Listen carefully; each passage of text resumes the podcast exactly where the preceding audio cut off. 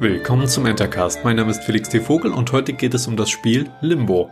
Limbo ist ein düsterer Klassiker aus dem Jahre 2010. Endlich habe ich mir die Zeit genommen, das kleine Kunstwerk anzupacken und bin begeistert, dass es sich auch noch fast zehn Jahre später toll spielt.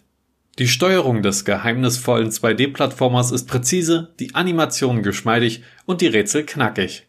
Bei all den stimmungsvoll inszenierten Puzzles und kleinen Action-Einlagen wird das Spiel dabei nie unfair und hat großzügige Rücksetzpunkte. Wenn man ganz unbedarft an die Rätselei herangeht, dann wird der kleine Junge, den man spielt, gelegentlich umkommen. Danach ist man aber in der Regel schlauer und kommt weiter. Die Umgebung ist zwar sehr dunkel gehalten, aber man erkennt trotzdem auf Anhieb interagierbare Elemente und fühlt sich sehr selten verloren in der 2D-Ebene. Allerdings kommt trotzdem ein einnehmendes Gefühl von Einsamkeit und Trauer auf. Limbo schafft es, dass man tief in die Mischung aus stummer Leinwand und forderndem Rätselspaß eintaucht. Ich kann wirklich empfehlen, das Spiel nachzuholen, wenn man es noch nicht gespielt hat. Egal ob man einfach den Stil genießen möchte oder auf die Rätselpassagen aus ist. Viel Spaß, euer Felix.